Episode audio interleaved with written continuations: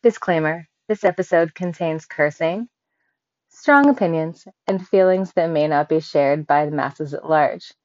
If these things aren't your cup of tea, feel free to change the podcast to a different one. We won't be offended. Thank you.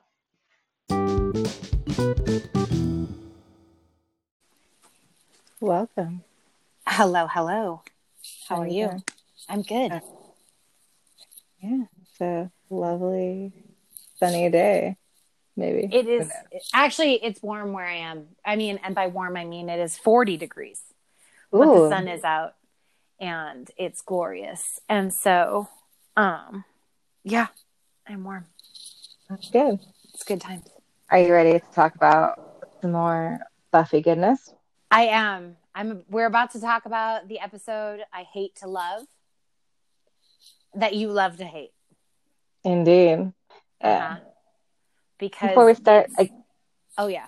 sorry, I guess Go. we should say that this is She Saved the World a Lot, Yes. a podcast And- about all things Buffy. up and amazing women and uh, how it all applies to our world and our history and our entire social structures. Yeah. Um, I am Sarah. And I'm Sarah. Easy to remember. So true. All right. Uh, so season one, episode six. The pack. Yeah. The pack. This episode was like everything when I was 16. And uh, watching it again is difficult for me because, well, one, you know, when you work in education, high school bullying and stuff, you um, is so pervasive that it's, and it's gotten, I think, a lot worse over the years. But I also had a, uh, probably unhealthy infatuation with Xander. And when he turned kind of evil, it kind of made me uh, go a little bananas in my 15 year old hormones. But um, essentially, we this episode opens. This episode has such a great opening because we open at the zoo, which is very clearly the LA Zoo. Yeah. Um, except it's the Sunnydale Zoo, but it's the LA Zoo because we've all been Yeah. there. Well, we Because again, this like little town is big enough for a zoo yes, it is. and a bus station and an airport Yep. and eventually a college. Uh-huh. Soon we're going to find out that there's, you know, a secret Olympic sized, you know, training area. Who the hell Truth. knows? This place is weird. Yep. Um, and so yeah, so we open at the zoo, and my notes just say pack of four beautiful people and Buffy are at the zoo. um, one of whom is uh like they all look vaguely familiar, like they're all those actors that were in the teen movies of the 90s and they're just gorgeous and with piercing eyes and perfect skin. And two guys and two girls approach Buffy, and Buffy's like walking alone through the zoo, like, you know, looking at exhibits like a school field trip. And one of them says, Oh, look, it's Buffy and all her friends. And then they act like complete dicks for zero reason, right? Other than that, they are complete dicks.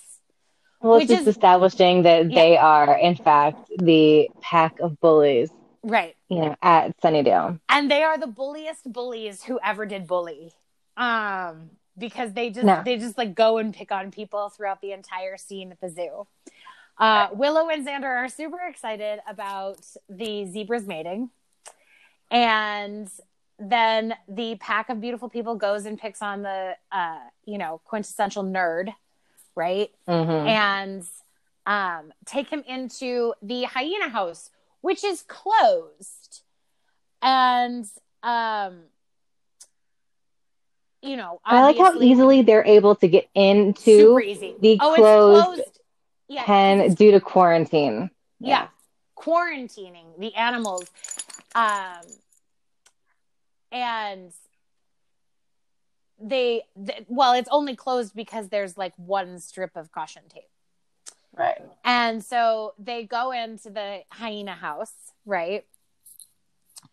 And all the bullies are like picking on uh like Larry or whatever his name is. Lance. Lance. his name there is. we go. Lance. poor Lance. And so they are like they try to like pretend to like well, they like fake throw him like try to throw him in the cage and whatever. And then all of a sudden, as it turns out, the camera pans up, there is a giant um like symbol on the floor and they the camera like goes to what is the fakest hyena.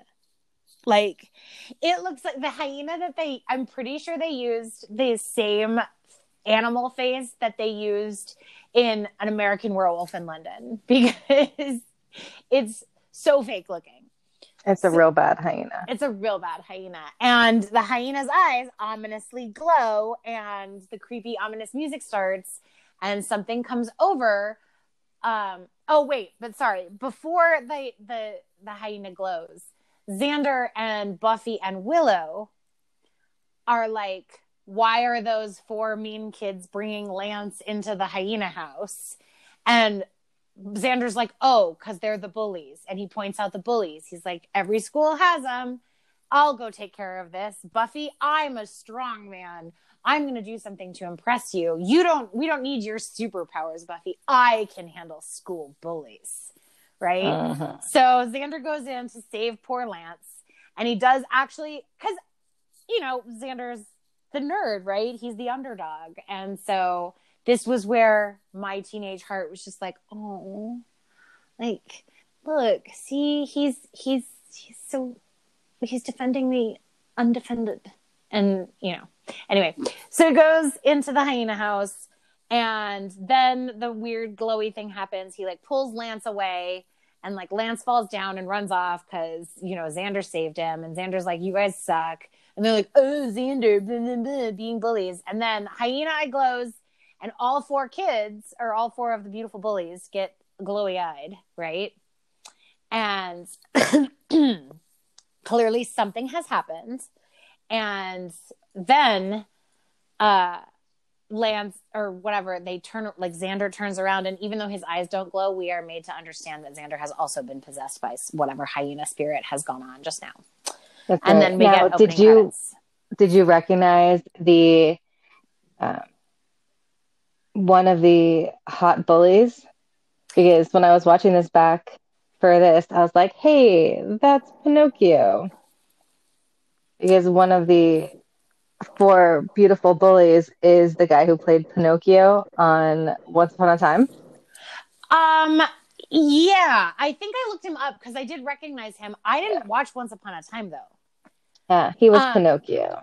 and yes, but he's been in other stuff. Like he's in other things. Um, Like, yeah, he's been in lots of things. I think he was in that really good Christian Slater serial killer FBI movie. Was he in that one? No, he was in Center Stage. that's what he was in. There we Yes. go. He was in Center Oh yeah, Stage. no, he also was in the Christian Slater serial killer FBI movie that I really like, Mind Hunters. Ah, Yeah, yeah. but also Center Stage. Yes, he was in center stage. That is where I remember him. Center stage, also great. We should um have like a side guest day We podcast totally about that, that. because I have so much to say about center stage. Um yeah, All right, so credits are now.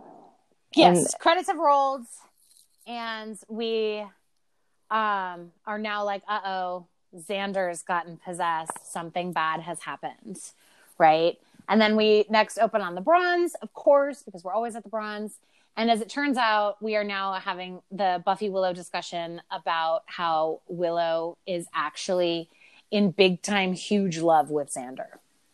Mhm. Even though we've known it this whole time, right? In the first five episodes, it's been very clear that Willow has a thing for Xander. Um, but now it's explicitly stated. yes, she is like feelings. Twitter-pated, right? And Buffy is like, yeah, you've got it really bad. You're you're obsessed. It's yeah. And so then Xander shows up and Xander's like very different. He's like late. He's you know being kind of a dick and not in the normal like obsessed with Buffy dickish way, just like distracted and um hungry, right? Act- douchey. douchey and um, he eats Buffy's croissant without asking. Um, and so, so then the other beautiful bullies show up, and they have like a tense moment of like looking across at each other, and clearly something is going on. Yeah. And at this point, we don't know that they're actually possessed. We just know that something is fucking up. Yeah, Xander's being very weird, hmm and um, I just gotta say, like, it was the, the ever.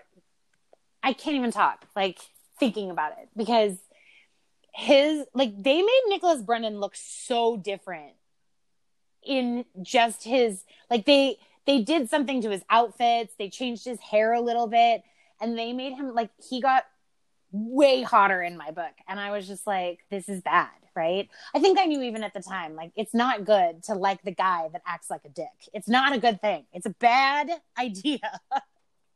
but for I some think it's reason, more of just his swagger. Like Yeah. he, like he walked like more swaggery yeah, he definitely did. and full of himself, as opposed to when he's Xander, he's more like gangly and like those dogs who haven't gotten used to like walking with their big dog legs yet. Yeah. Big paws. Yeah. Yeah. I think they did his eyebrows different too, though, because he definitely has some like dark looks from underneath his eyelashes that are, you know, They gave him some extra mascara. they gave him some. They, the makeup artist did something subtle. And so then the bullies show up and act like dicks, right? Because they are dicks.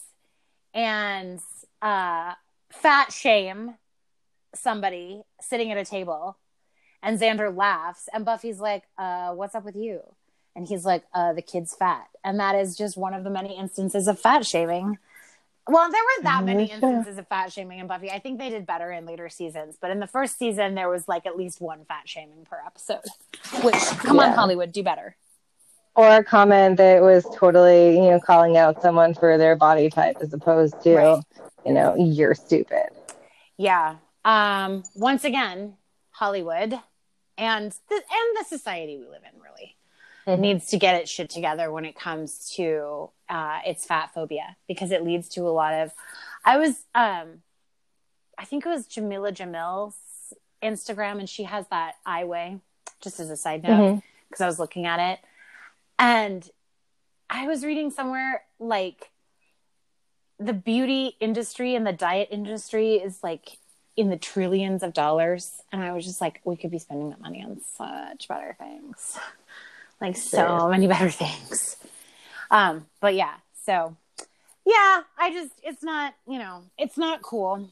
Uh and then uh that's when will when buffy realizes something might be kind of up with xander because he's not usually cruel. He's just creepy um, uh, so then we cut to next scene at the school, right? Um, the school has a new um, uh, mascot, like an actual Okay. living animal. Yes. And as somebody who has always wanted a pet pig, I was super excited when the new Sunnydale mascot, little adorable Piggy Herbert, shows up Mm-hmm. because he's adorable and cute and the little piglet of my dreams. And I was so, so happy. And I should have realized that the show was No. not going to fucking introduce an adorable, cute little piglet Just to for have me to grow and love No. and become attached to over many seasons. Um, yeah. Uh, so we are introduced to the new school mascot. Uh, Buffy is coming out of just absolutely demolishing Giles in a workout session because nobody uses the library at the high school, and therefore Buffy can just have training sessions with Giles in the middle of the school day. Right. Because we established that when Owen came in and actually wanted to borrow a book, Yes. and Giles was all, Confused? What are you Yeah. doing here, young person? Yeah.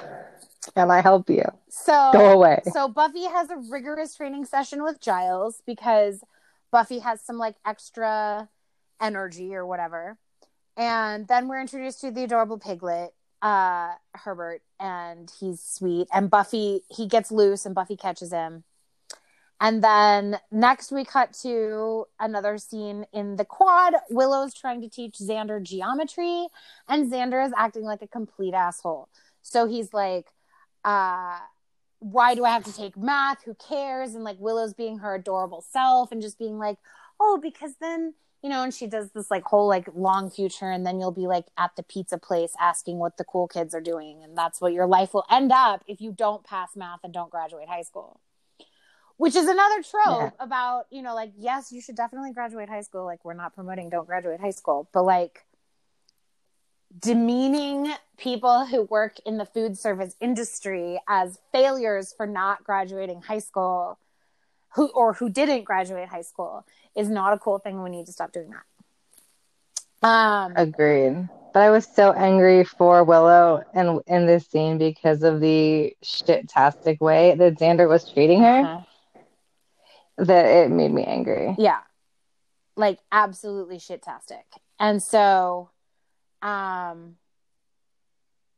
yeah, something's very clearly up with Xander. He's you know normally not out and out like an asshole. He throws the book in the trash and then later uh, you know, a few minutes later the principal because for some reason the principal like gives students just like, like Buffy like random assignments for no reason because I guess Buffy's the only one that can hold the pig. So she's holding the pig because the principal's trying to like get him back in his pen or whatever and Xander walks by and the pig goes bananas.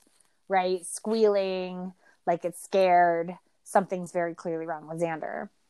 Um, Obviously, I think he smells like Axe body oh spray, oh and the God. pig does not like no, it. No, he does not. Um, but again, I mean, I feel like douchey Xander totally would smell like Axe body. He hundred percent would. Having having worked with many high schoolers over the years, the douchiest ones wear the most Axe body spray. Yeah. Um. so. Uh, then we cut to gym class. The one and only time uh, any of the characters in Buffy are ever in gym class uh, doing anything remotely athletic. So they, of course, are playing dodgeball. Uh, because dodgeball is the great metaphor for the game in which bullies triumph. Yeah. Um, I actually loved dodgeball as a kid which is weird because I was also bullied, but I was good at dodgeball. So I don't know what that was about, but like I loved playing dodgeball. Like I was both good, you know. In, we played ours in a circle. We didn't play ours in a gym. Did you ever play dodgeball as a kid? Um, maybe in like middle school, but our high school didn't have a gym. It was destroyed. So we mostly just watched health videos and ran track. Oh, that's right. Because a lot of high school gyms were destroyed in the 90s because there was that big ass earthquake. Mm-hmm. Um, so, oh, that's funny. So, like when I was little, anyway, side note, we played dodgeball in like a four square circle where like the people on the circle were the ones throwing the balls, and the, like the people in the circle just either dodged or caught the balls. And then, like, we switched out. I don't know. We played a weird way but I liked dodgeball. But as the universal game for bullies, right? Of course, Xander and all the bullies are on one team, and Buffy, Willow, and a bunch of other kids are on the other team. And uh, there's a whole, you know, dodgeball scene, and Xander hits Willow really hard with the ball. Obviously, the bullies are playing like really hard, and then he uh hits Willow with the ball and she gets all like annoyed and Willow's starting to get more and more like upset with how Xander's treating her. And then for some reason all the bullies like Buffy's the only one left because obviously Buffy's a superstar um superhero. And then all of the bullies who happen to also have Lance the weakling on their team turn and like all hit him with the ball which makes no sense for several reasons. Like one, I get the yeah. point that we're trying to like point out that the uh, bullies are very awful and clearly the worst. and they do a bunch of other bullying things, right? That we don't need to like necessarily talk about, but they just so Xander like is starting to hang out with this pack, right? And I get that, but it makes absolutely no sense that they would all just turn on their own team member. Yeah. Except because it, you know, showed just extra that they were super Yeah. Preying on the weak. There's like a scene like later where they steal a, some dude's hot dogs and like because they obviously are like needing meat, right? The the theme of the food is Xander can't eat like bread or like chips or anything. It's not satisfying because um they're possessed by rabid dogs. Um but considering so so then Xander says like some super shitty thing about Willow's pasty face and not having to look at her anymore. And like it's awful and my heart shattered into a million pieces. And again, Alyson Hannigan has the largest of large doe eyes that has ever existed on a human being. And her is she's so heartbroken that it, like it's terrible. Um but so Buffy has definitely figured out that something was wrong with Xander. He's hanging out with these bullies. They're acting like dicks. And then the worst thing happens um, because they're all hungry. They go into the room where Herbert is being kept in a pen. And Aw. Sarah was shattered. My Their little, piggy, friend. Something very, very bad is going to happen to the little piggy friend. It's not good. It's no Yep. bueno. He, Goodbye, Goodbye. Herbert. We barely knew Barely you. knew you, Sweet face. Um, there is the obligatory slow motion shot of the pack now that we've understood that they have uh, banded together as a pack. They are walking in slow motion across campus, like basically like predators and prey. Oh my god, it's the cheesiest It's fucking so- scene. Cheesy. So cheesy. Like all it needed was Duran Duran's "Hungry Like the Mhm. Wolf" to play behind it. eh, You know, in a weird slowed down version while Mhm. they, you know, stalk their teenage prey across campus. It's so cringe. We have some, um, but Xander is so hot. I'm sorry, he's so hot. I don't want to admit it. I don't like to admit it. I hate to admit it, in fact. But he's so fucking hot. I can't. I'm just my 15 year old self was it was too much for her to take, right? And they did. They put him in way better clothes. They put him in like a hot like leather jacket and like a white t-shirt, which is a good combination on anyone, right? White t-shirt, black leather jacket works on literally everyone and everybody type, and I encourage all people, or like vegan leather if you're vegan, pleather, whatever. But I encourage everybody to get one good black jacket and a white t-shirt. It looks good on everyone. See, my young self was like, God, you are such I a know. dick. So then we cut to yeah, we cut to Willow crying, which is the worst thing that could ever happen to anybody because Alyson Hannigan crying makes anyone cry. Um, she's that good. And Buffy's Mm. like, something's up with him, something's up with Xander. And Willow's like, no, it's because he's finally decided that like he's in love with you and he's never gonna love me. And he's being mean to me and he's just smelling you a lot. And she's like, no. Some and Buffy's like, absolutely not. Something is wrong with Xander. Which, like, thank God for Buffy. And thank God for level headed women across the world who were like, this behavior is not acceptable. Something is clearly wrong with him. We must solve this. Like, I love that she's the only person who is like, hey, all of a sudden, he's completely different. Something is up. Everybody else is like, oh, it's his hormones. Or, you know, he just, because he's attracted, is going to sniff you Yeah. frequently. Like, no, none no, of that it's not is okay. acceptable And behavior. We are further. The next scene, actually, I need to just take a minute to like center myself because it's possibly Giles's most disappointing scene ever. Uh, agreed. Um, Giles In fact, is I think is. supposed to like Giles does one or two other sort of sketchy things, like down the like you know in other episodes where you're like, oh, Giles, that was shitty. But this is hands down, like when I watched this scene again, I was like, what the, what? What? Giles tells Buffy that Xander is acting this way because, oh no, heaven forbid, he's turned into a teenage boy. And then he says testosterone Yeah. is the great equalizer. Boys get hormones and they turn into dicks. He'll get over it.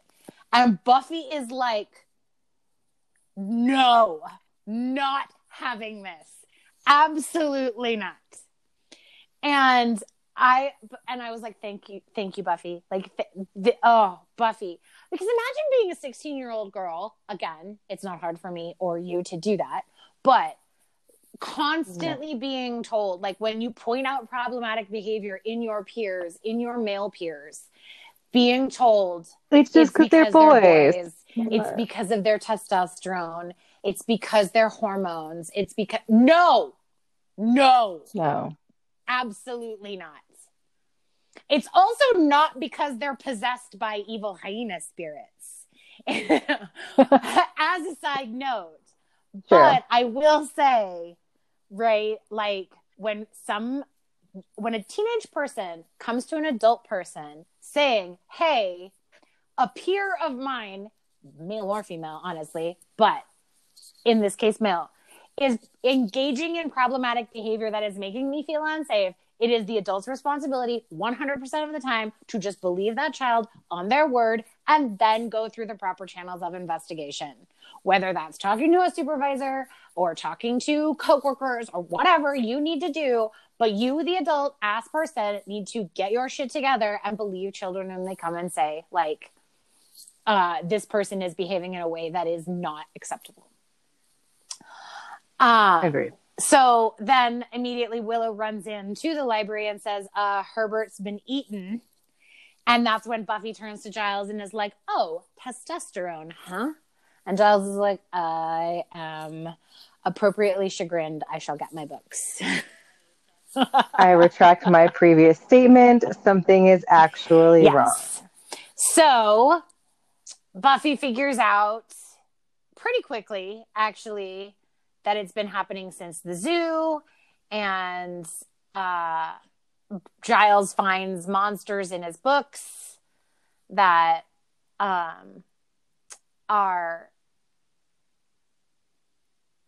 like whatever this, this spirit demon is, right?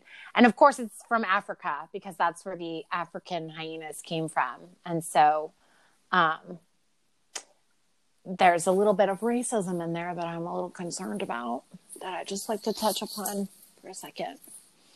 Um, yeah, just like to point that out that like maybe we need to stop one.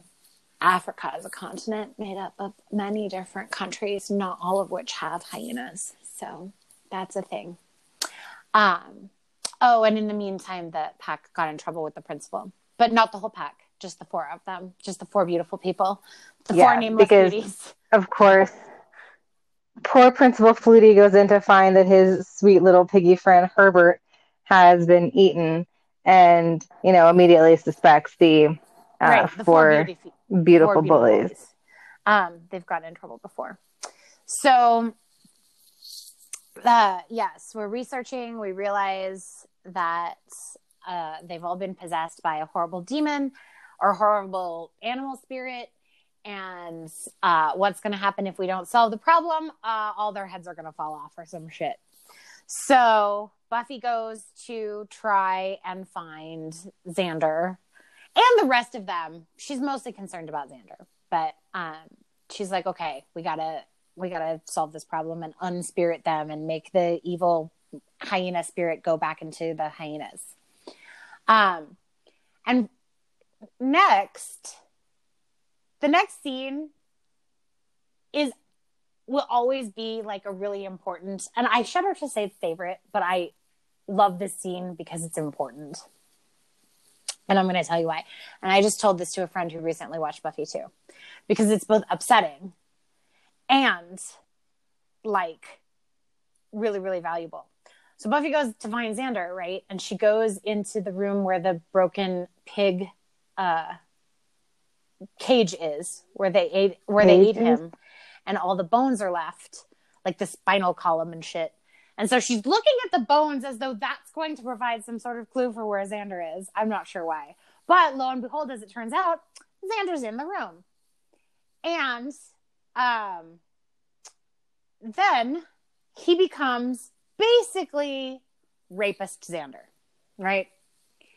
And Buffy's like, I can take you in the most inappropriate way possible. Buffy like jumps on him and basically mounts him, which has never in the first five episodes been a way that Buffy has ever fought a foe. Yeah. Um and this scene is like intermittently cut with the four beautiful bullies um attacking the principal. Um and Xander has some of the like so here's why I love this scene. And again, love is a weird word to use. For anyone who's ever known anyone who's been sexually assaulted or has been sexually assaulted themselves, this is the most important juxtaposition of rape and murder that like when I when I think about it, I get kind of emotional because I'm like, that was revolutionary for the 90s. It's full of problems, but like to have a friend assault a friend cut with four people committing actual violent murder is really, really important messaging because Xander's saying things to Buffy like, I've waited so long and I've wanted you so much, and don't you know you want this too, right? Oh, I yeah. almost threw my mouth well, so because, hard. But because if you know, you know, and if you've worked with survivors of sexual assault, most sexual assaults are committed by somebody that the victim knows, right? Mm-hmm. And this is why there's been so much talk about it. But there's really, honestly, like the Me Too movement hasn't been around since the 90s, right? The Me Too movement is relatively new, right? But like this was 1997 when this episode aired, right? I'm pretty sure. 1997, 1998. And like every single time I watched this scene, I did not get it as a teenager. As a teenager, I was just like, oh my God, like, you know, Xander's got this hot new vibe, but now he's like attacking Buffy, and that's really uncomfortable. But Buffy can take him. She's safe because we all knew Buffy was safe, right? We all knew Buffy could take Xander and that it wasn't even a question, even in his demon possession, right? Like Buffy's taken down many vampires. So Buffy's safe. But the the fact that it's cut with that the, that such violent violent scene of like murder is like everything that every rape survivor wants you to know about about rape not being about sex at all. Right? Rape is about power mm-hmm. and violence and wielding that power over somebody else because you feel entitled to it. And so i just like and then the next scene is uh Buffy dragging an unconscious Xander into the library and actually saying something along the lines of like him he got it on his like felony sexual assault whatever like she calls it out. She calls it what it is which is what it was. Um and yeah so that's why that scene is like terrible and also like super duper important. And i'm like I think I'll always be grateful to Buffy for doing that at that time. So yeah. Um, and then uh, Giles comes in and is like, "Oh, Principal Flutie also has been eaten," and Xander's unfortunately Xander is un- unconscious in the cage that they have in the library. Um, that nobody seems to have a problem with at all. Um, but yeah, so uh, Willow's like, wait, Xander didn't eat Flutie. He was like busy attacking Buffy. And so um, it's, yeah, it's again some like levity in what is a strange series of events. So Giles figures out how to untransfer the the spirit and whatnot, right? Sorry, I feel like I'm talking a lot because I got super Yeah. emotional. No, you're totally Um, good. Uh, so they decide to go to the zoo. Yeah, but he does. Oh, sorry. What were you going to say? Right. Well, he figures out like the basics of it, but he's not sure what the ritual actually entails. So he figures in maybe we need to talk to the zookeeper, who they always call like the warden or something really weird and not actually like the zookeeper, about, you know, where the hyenas came from specifically so he can try to, you know, figure out what the actual ritual was that caused Oh, right. because Xander there's and the others to be yeah, hyena so possessed. many. Um, like the hyena handler was it? He does call him a weird name. I can't remember what it is. Um, Yeah. so they decide. Buffy and Giles decide to leave Willow, whom Buffy knows is in love with Xander, alone with Xander in the library because you know he's locked in a cage. What could go wrong? Um, right.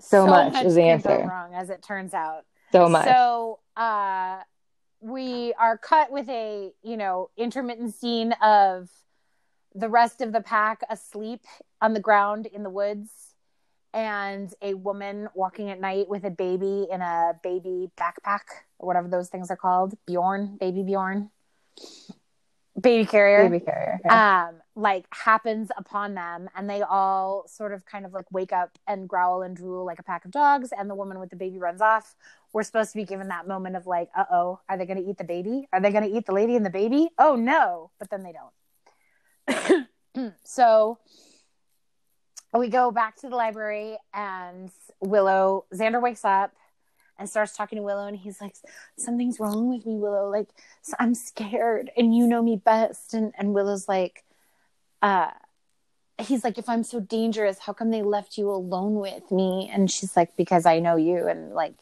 you know. And he's so basically xander's like you know sweet talking her and trying to get her to let him out of the cage and when she gets close enough he reaches out to try to grab her and she is quick enough to get back, get away, and then Xander loses his absolute shit. Like, which is again some great acting on Nicholas Brendon's part because he goes from Mr. Sensitive, doughy eyed, you know, adorable to like psychosexual predator in one second flat. And it is um yeah like he gives her he gives it's impressive Impressive. he gives her the face and everything Ugh. um and so as it turns out unfortunately willow is still in danger because buffy and giles are back talking to the hyena handler guy. And the hyena handler guy is like oh yeah i know about uh these strange rituals. And uh, and you know in the in the hyena guy's dark and yet per- extremely like fancy office he has like all of these african style you know tribal esque artifact art pieces like pictures of all these african animals you know. You can't see me using all the air quotes Yeah, that if I'm you- using but i'm using a lot of air quotes. Um hmm If you weren't al- if you weren't already suspect like suspe- suspecting that this hyena zookeeper dude was bad news, uh, his creepy office lair is a Yeah. giant red flag that he is somehow involved with the hyena possession and the giant magic ritual circle that we saw in the opening scene. and um it's very much like it looks like indiana jones style yeah like But evil. style stuff right um so he is telling them like uh, and buffy and giles are in no way suspicious right that this zookeeper right with an office full of artifacts and articles and pictures and all kinds of stuff is like, oh yeah, I think I've heard of this. And actually, I do have some books on like uh some some tribal rituals. And Giles is like, oh good, that's so helpful. Like, what the fuck? And then he's Yeah. yeah, They don't suspect that this guy is like, oh yeah, it's this ritual. And it was probably set in motion because of this predatory act that they did. And oh, you Uh-huh. need this. Like, red flag, buddy. Yeah. If I went to the LA Zoo today and was like, hey, you know, any zookeeper here, can you tell me about a weird hyena demon possession ritual? They all look at me like I was total nutso. exactly. So, in the course of Giles and Buffy being like, "Oh yeah, this is normal," the hyena guy says, um, because they're like, "Oh yeah, we have one of the hyena possessed people. We're just trying to find the others." He's like, "Oh, don't worry, the pack will come and find him." And then Giles and Buffy were like, "Maybe it was a mistake to leave Willow alone in the library with him." Um, so right then, you know, the other hyena possessed beautiful people show up and Willow realizes what's going on and like runs off.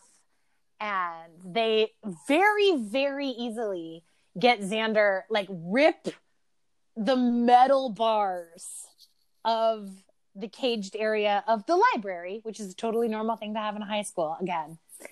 Uh, hmm um, off, which is weird because later they use it to keep like Oz the werewolf in there, but he never manages to bust out. Um, Again, don't question. Don't question. So, Just go with it. uh, yeah, so they go out to find Willow, and there's two very close shots of Xander sniffing the air because he knows exactly what Willow smells like. Because again, creepy predator dudes are often smelling women as a cue to show that they are creepy predator dudes. Um, Mhm. but just in the nick of time, so they do find Willow, and just in the nick of time, Buffy Buffy saves Willow, um, and she they're like trapped in the high school.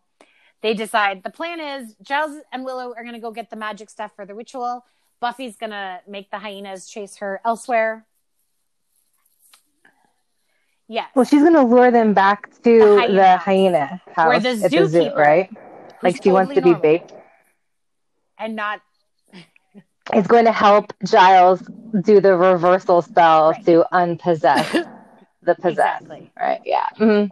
Totally believable and not at all suspicious. So Buffy like leads them on a chase through town. They attack a, you know, white middle class family in a Jeep where the parents are having an argument about some shit. Uh, but then Buffy's like, no, come chase me. And then they uh, chase her to the hyena house where the ritual is set to be performed while Giles and Willow are gathering um, the the stuff and get to the get to the hyena house.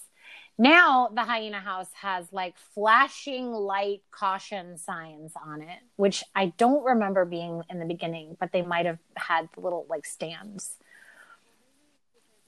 Well, maybe because you know people broke in the first time. Now they want to make it extra clear Possibly. you're not supposed to go in. Um, so they all end up back at the hyena house, of course, right? And like just before Buffy gets back with the hyenas, Giles realizes now that hyena dude is wearing the ceremonial garb and has his face painted in like it's Oh my God, this is so in problematic. so many ways. I don't even know. Like I don't even like do we even draw attention to it? It's just really I mean, not the problematic part, just do we even It's like bad. describe So- it's so just imagine the most offensive No. the warden is wearing the worst you can imagine, thing. right? Like Yeah. like the the NFL fans version of you know ancient tribal ceremonial garb, right? That's what we are working with here, and it is Right. ugly. And in yeah, in theory, it is supposed to be authentic, you know, Maasai ritual attire. It's a blue. Who hell knows? It just- It's again- it's it's tragic. It really is, yeah. And zookeeper guy manages to somehow knock out Giles. Because Giles like figures out he's like, oh, you have the garb, and oh, you've painted the symbol, which, oh, had to have been here before. So you, and then like right then he's like, oh, you were trying to be possessed by the spirit guy because you're evil. And the guy was like, yeah, it was annoying. Yep. And then the guy somehow, the guy But- hits Giles. I wrote in my notes, I was like, hits him in stick with, in stomach with stick, knocks him out. Okay, but let's be real. Getting hit and being knocked out is kind of Giles's grown-up superpower. Because if we keep a running tally of how many times Giles is knocked unconscious by bad guys and or other sketchy folk throughout this series, dude should have a serious traumatic brain injury by the end of season 7 because he has so many concussions. It's not even funny. Um, But so like, I'm I'm not doesn't even try surprised that himself. you know, Which makes like yeah. no sense. Like Giles literally takes like one step away, and then the guy like hits him with the like ceremonial stick or whatever, literally in the stomach, and Giles like collapse he whacks him with the magic whammy stick. In Fine. the meantime, but just by the way, can we also point out the fact that in this like ritual room, there are tiki lamps.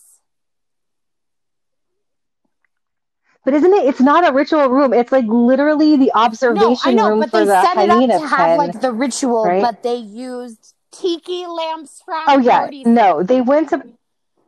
They went, yeah, they went to party. I was just gonna say, they went to Party City into like the luau section and got some supplies, and were like, "Let's do White this." people are mad problematic. White Hollywood is mad problematic.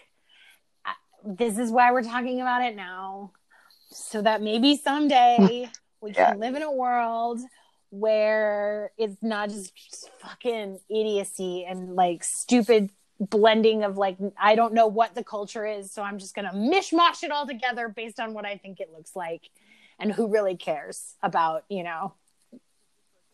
And tiki And torches. tiki torches look cool because Yep. I saw them in Indiana It's Jones. just it's the Indiana Jones version of it all. Mhm. Um, but yeah, Bas- and so uh, they all run in and like Willow gets captured by the guy, by the zookeeper guy, and realizes it's a trap, and uh, they all run in, and then zookeeper guy shouts in, you know, Maasai language, something something, and the his spell that's Right. supposed to pull the spirits from the possessed hyena teenagers Mhm. into himself. And um, so they do. They all go, get the green flash in their eye.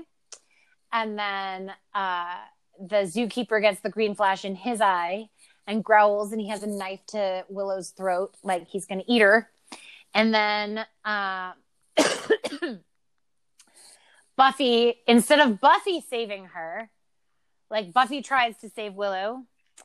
And then uh, Xander sees Willow in danger, and in one single act of redemption for all of his shitty behavior in the entire episode, Xander jumps on the zookeeper guy and knocks him down to quote unquote save Willow.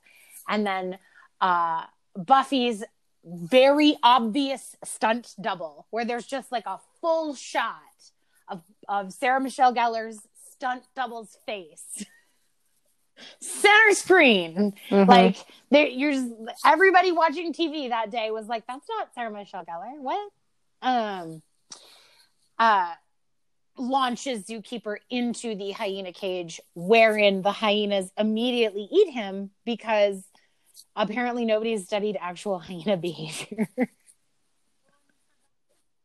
Well, and we forgot to mention earlier that we established that hyenas are people eaters, um, you know, in this weird Buffy verse, because after Principal Flutie calls the beautiful people into his office, right. they eat Principal Flutie too. So, I guess in this you know, version. bye bye, Principal Flutie, we barely knew you. And, and it's sad because he Yeah. was trying to give Buffy a chance. He was an educator that was actually like, I'm gonna, you know, I'm gonna give you the benefit of the doubt. Yeah, he was awkward and not the Very- best, yeah. but he also No, wasn't Principal Snyder Snyder. We'll meet Principal Snyder later. Um, Yeah. But yeah, so hyena guy gets eaten by hyenas in, you know, a case of situational irony. And all is well and good. I Mhm. supposedly the evil hyena spirits go back into the hyenas when they eat him. Um, we're never really given any clarity on that, which is fine. No. Um, and then There's a lot of non-follow through in season these episodes. general. and in some later seasons, but there's Mhm. they do a better job in later seasons. um, so next scene, now that Xander is back, Xander has been uh, returned to his former geeky, Xandery self. Um, so we're back at school the next day, and they're they're filling him in because Xander has no memory of anything he did as a hyena, which is extremely convenient rape double Convenient. for I was drunk, I don't remember. Um Mhm. but you know, we're pointing it out now. We're pointing it out now. Well, plus, as we learn at the very, very He does end, actually he remember. does actually remember and is just pretending to So, not yeah. remember to avoid being embarrassed in front of the Um, ladies. And Mhm. so they'd say he ate a pig, but you didn't you didn't eat Principal Flutie, so that's good. Um, and Xander's like, Yeah, I don't the next thing I know, somebody's holding Willow and and he, he had a knife. And Xander's like, Oh, nobody messes with my Willow, as though like that makes up for Ugh. All but- of his previous behavior. Mm, Yeah. And then he asks Buffy, Did I do anything else embarrassing? And Buffy kindly, I don't even know if it's kindly, she she decides not to tell him about the whole attempted felony sexual assault. Um and then Yeah. Giles, of course, shows up to tell him, um, I didn't read anything about memory loss. And Xander's like, uh, you didn't tell tell them that, right? And Giles, in some toxic masculinity fucking secret keeping bullshit, says, Your secret dies with me. Fuck that! Is this a... Yeah, no, it's bad. And it's this when um, Xander says, like, shoot me, stuff me, mount me. That's this quote. Right. Which is a solid quote, but by this episode, I really did just want to, Yeah. like, have Xander's head on a wall because he was being Yeah, such sure. a colossal dick. but um he he i you know the episode at the end of the episode the the important thing to like take note of is at the end of the episode basically all is forgiven right like xander is completely absolved of all Mhm. of his behavior because you know he was quote unquote possessed by a demon which in the context of the show on the one hand you're like you know okay right? Supernatural powers like if you're possessed you're possessed. But this is not like linda blair possessed right? This is not like you know the exorcist type of shit. It's you know it's toxic masculinity embodied and used in in what is a hyena possession metaphor uh, in the context of the larger world, totally not okay, and not okay to Yeah. just be like, When- "Oh, it was fine." when really what Giles should have said was uh don't you think that you should apologize to Buffy? Like if if Xander if, if Flowers work. see if we were to rewrite this episode today, I would not have Xander forget. I would have Xander pretend to forget, get called out on it, be like, I'm so ashamed I don't know how to cope. And then have everyone around him be like, here's how you cope with your shame. You cope with your shame by acknowledging the thing that you did that was shameful and saying, I'm sorry I did that. Right? I regret doing that. What I Mhm. did caused pain. What I did caused suffering. And I wish I hadn't done it. Right? And were there reasons why he did it? Yes. But reasons are not excuses. and you need to take responsibility for your fucking behavior. And that goes for everyone today, too, in this world. Yeah. So, in I truth, agreed. Xander should come clean, say, I do remember what I did and I said, and I deeply regret it, and I'll do better. And he does get better over the next seven seasons, little by little, inch by microscopic fucking inch. Yeah. It does Mhm. take a long ass time. Um, he still does a lot of selfish things, but it does get better. hmm So, should we take a break and talk about your uh your lady next? All right. So since we talked about some shitty zookeepers, um, Yeah. in that episode, I figured we should talk about some not shitty zookeepers. All right, sounds good to me. All right. So, yeah, since we love the history, I went back into the earlier days of the 20th century. You know, when you didn't have to have massive experience to become a zookeeper, and found the story of the first female zookeeper, zookeeper at the Bronx Zoo Okay. which I think is kind of cool. So, Helen Martini, just a badass last name, Yes.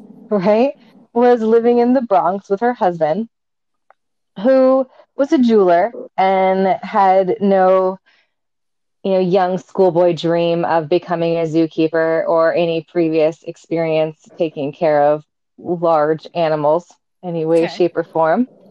But a job opened up, and Helen was like, "Hey, honey, you should get a job at the zoo." So he applied and got a job as a zookeeper. Wait. Because so when they- when when was this? Oh, this sorry is in the 1930s and 40s. Okay. Yeah. Okay, so we're Because- 19. I'm I've just got to set the scene to the movie in my mind. Yeah, We're it's about 1940ish. Yeah. 40 Mhm. Bronx, New York. Got it. Right. Nobody has both- any fucking stockings. No, because uh the middle of World War II. yeah, fascism Yeah. is happening in Europe and it's bad. We're Mhm. trying to stay out of it and keep America first. Gee, where have I heard that before? Okay, Right. I've got it. The scene is Okay. set. So, yeah, so they loved animals, they had pets. She was like, honey, you should be a zookeeper. And so he applied and was put in charge of not the hyena house, but the lion house. Okay. And Fred is a zookeeper for a few years. And then in 1942, they had a new little baby lion cub, which Okay. is just adorable. And its mom wouldn't take care of it. And so Fred, of course, thinks, who else is nurturing? I know, my wife. And so he asked for her to help him take care of this adorable little baby lion cub. Okay. And so he brings it to their house, aka their apartment in the Bronx. Not at the zoo. Not at the zoo. Resources. Mm-hmm. Gotcha. Cool. Right. Obviously, the correct thing to do. Right. So what did the zoo have home. to say about this? Nobody knows. No, no, who knows? Okay. So the zoo, um, so he takes the baby lion cub whose mommy isn't taking care of it to their house for Helen to take care of. And they had, you know, the zoo obviously has raised animals from infancy before. So they had, you know, what to feed them and feeding schedules and procedures and all of that. And because Helen is smart, she didn't decide to just, you know, buy it some Alpo and be like, here, kitty, kitty. She Mhm. followed all of the zoo's procedures. The little tiny baby lion cub that she raises in her house starts doing amazing before it was like failing to thrive. And after two months, the lion cub is doing so well and had, had gotten big enough that he was able to go back to the zoo. Okay. Right? Helen, I'm sure, felt kind of awesome that she, you know, raised a baby lion. Fred scored one for the, you know, the lion cage at the zoo.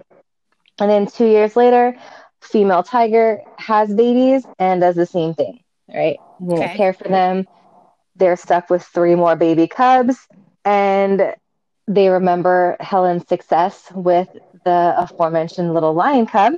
So they say, Hey, Helen, I know we've never actually successfully raised any baby tigers, but do you want to try to raise these baby tigers for us? Because their mom will take care of them.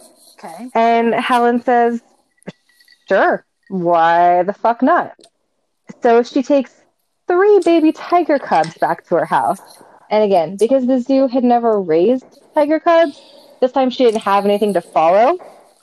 So she went off and just researched the shit out of how to take care of baby tiger cubs, which is a lot harder in 1944 than it was in, you know, 2021 when we can Google search how to care for an infant tiger and, you know, we'll get a lot of res- uh, responses. Yeah. So Wow. she used her her knowledge of what she did with the lion and all of the research she found and was able to figure out what they needed. Um, so she started feeding them evaporated milk and water and then chopped meat and bone meal, which I think sounds disgusting, but Sure. apparently little baby tigers dig it the most. I, I imagine it probably has like a lot of calcium, right? Like bone. I imagine bone meal is like the, the ground up bones, right?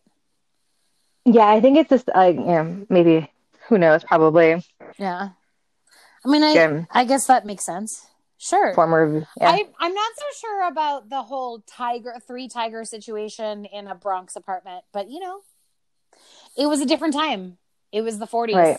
We were in the middle of a war. Actually, probably fucking half this is New almost York, to the half end. of New York was empty. Oh, 19. Yeah. Okay. So, It's the, yeah, the end of 44. okay. So we're almost, we're almost out of it. Oh yeah. So we really are depleted in resources. Like, Mhm. must have been fun. Right. Um, so there's this badass picture of Helen in her apartment okay. where, you know, you know those pictures of people on Instagram where they're like, look at my babies. Uh-huh. And it's like them and like adorable little kittens. And, you know, baby kittens fit in the palm of your hand. Right. Like my friend just posted a picture of herself with these three little baby kittens that she found abandoned in a box. And all three of them fit on, I know, so fucked up. All three of them fit on her chest. And speaking of, you know, crowdsourcing information, she was like, if anyone knows how to take care of, you know, new baby kittens, like, let me know. Yeah. Um, there's this picture of Helen, and she's got three baby tigers in her fucking lap. So she's holding one. Where like these- can we find these? Oh, we will put them on Instagram. Okay. Hundred percent. Yes, because it's amazing. Like one is like leaning over, one's trying to climb up on her lap. I mean, it's ridiculous, right? They're tigers. They're the size at this point, the size of almost medium-sized dogs. And she's like, "These are babies." Okay, I'm googling Um, right now. So she takes care of these ones. She does an awesome job. Same issue with the lion cub. And the zoo is like, fuck, we need to hire this chick because she's pretty solid. So they hired her as a zookeeper, and she became, in 1945, the Bronx Zoo's first female zookeeper. And she's responsible for starting the nursery at the zoo. So they actually had a place at the zoo to take care of these animals as opposed to her bringing Makes them back sense. to her apartment. Sure. Right. So she turned a room into a place for the animals that were born whose, you know, parents were refusing to care for them or whose parents couldn't care for them for whatever reason. And so she, you know, took um took over the nursery, took care of that.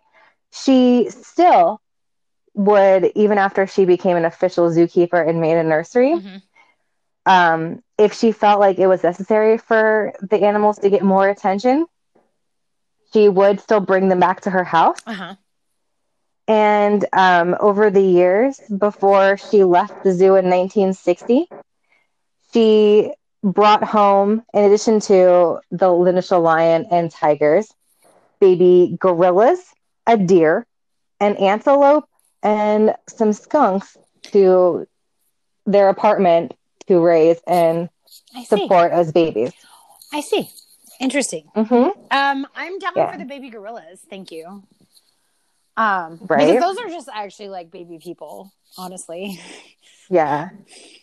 Um, yeah, every single. So like, time. I don't want a deer in my apartment. No, I No, don't no. even really love the deer in my yard. I mean, the deer in my yard when they come in my yard, which is fairly frequently because I live in the mountains. Um, Mhm. like they're cute and all, but actually they kind of like fuck up a lot of stuff. And when I have plants in the summer that I want to eat, like tomatoes and you know, an actual garden, deer are like the worst things in the world. And all of a sudden you go from like, oh, Bambi's the best to like being like, I will actually shoot Bambi's mom if she doesn't get off my lawn.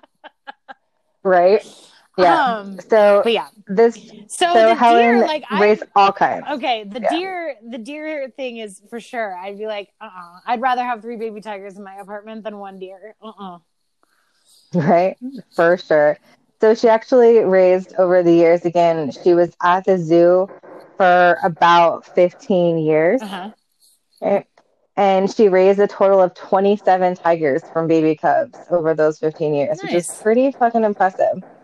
And again, so she was their first female zookeeper. And, you know, you know, they only hired her because she had that mothering instinct that Right. her husband was Of like, my wife could take care of this lion cub. Baby tigers, she was able to- baby humans, same. Right. But it was really the fact that when given a situation like, holy fuck, I have three tigers, you know, she went out and researched and figured shit out and, you know, did trial and error and found things that worked. And that's kind of badass. That's super badass. Well, Yeah. I'm so glad that you found this story of Helen Mart- Martini is the best name. Like that's awesome. Helen Martini. Right. Yeah. In addition to her, the other zookeeper that I feel like we should shout out just because um, she was kind of rad is um, her name is Mary J. Wilson. Mary J. Wilson. Mhm, Okay, I'm from who from the Maryland Zoo. And she was hired at the Maryland Zoo in the 1960s. Okay. And she became the first Black senior zookeeper at the Maryland Zoo. Nice. And like Helen, was also specializing in the care of big cats, but she also specialized in the care of gorillas and elephants, nice. which is kind of cool. Oh. And when she got hired, she didn't really know anything about the animals. Um, the guy who hired her said her her qualification was her quote willingness to work hard and love of animals. Oh my God, there's a Which- New York Times article that I just found on Google that is like already making me cry. Sorry. About Mary Wilson. Yeah, so she actually just um, she just passed away about a year ago. Yeah, the articles from sorry, the article I just Googled is from said she passed in May In June. June 2020. Yeah. Yeah. Um or no, well, Wikipedia says May 2020. Anyway, she had COVID. She did. Oh my god.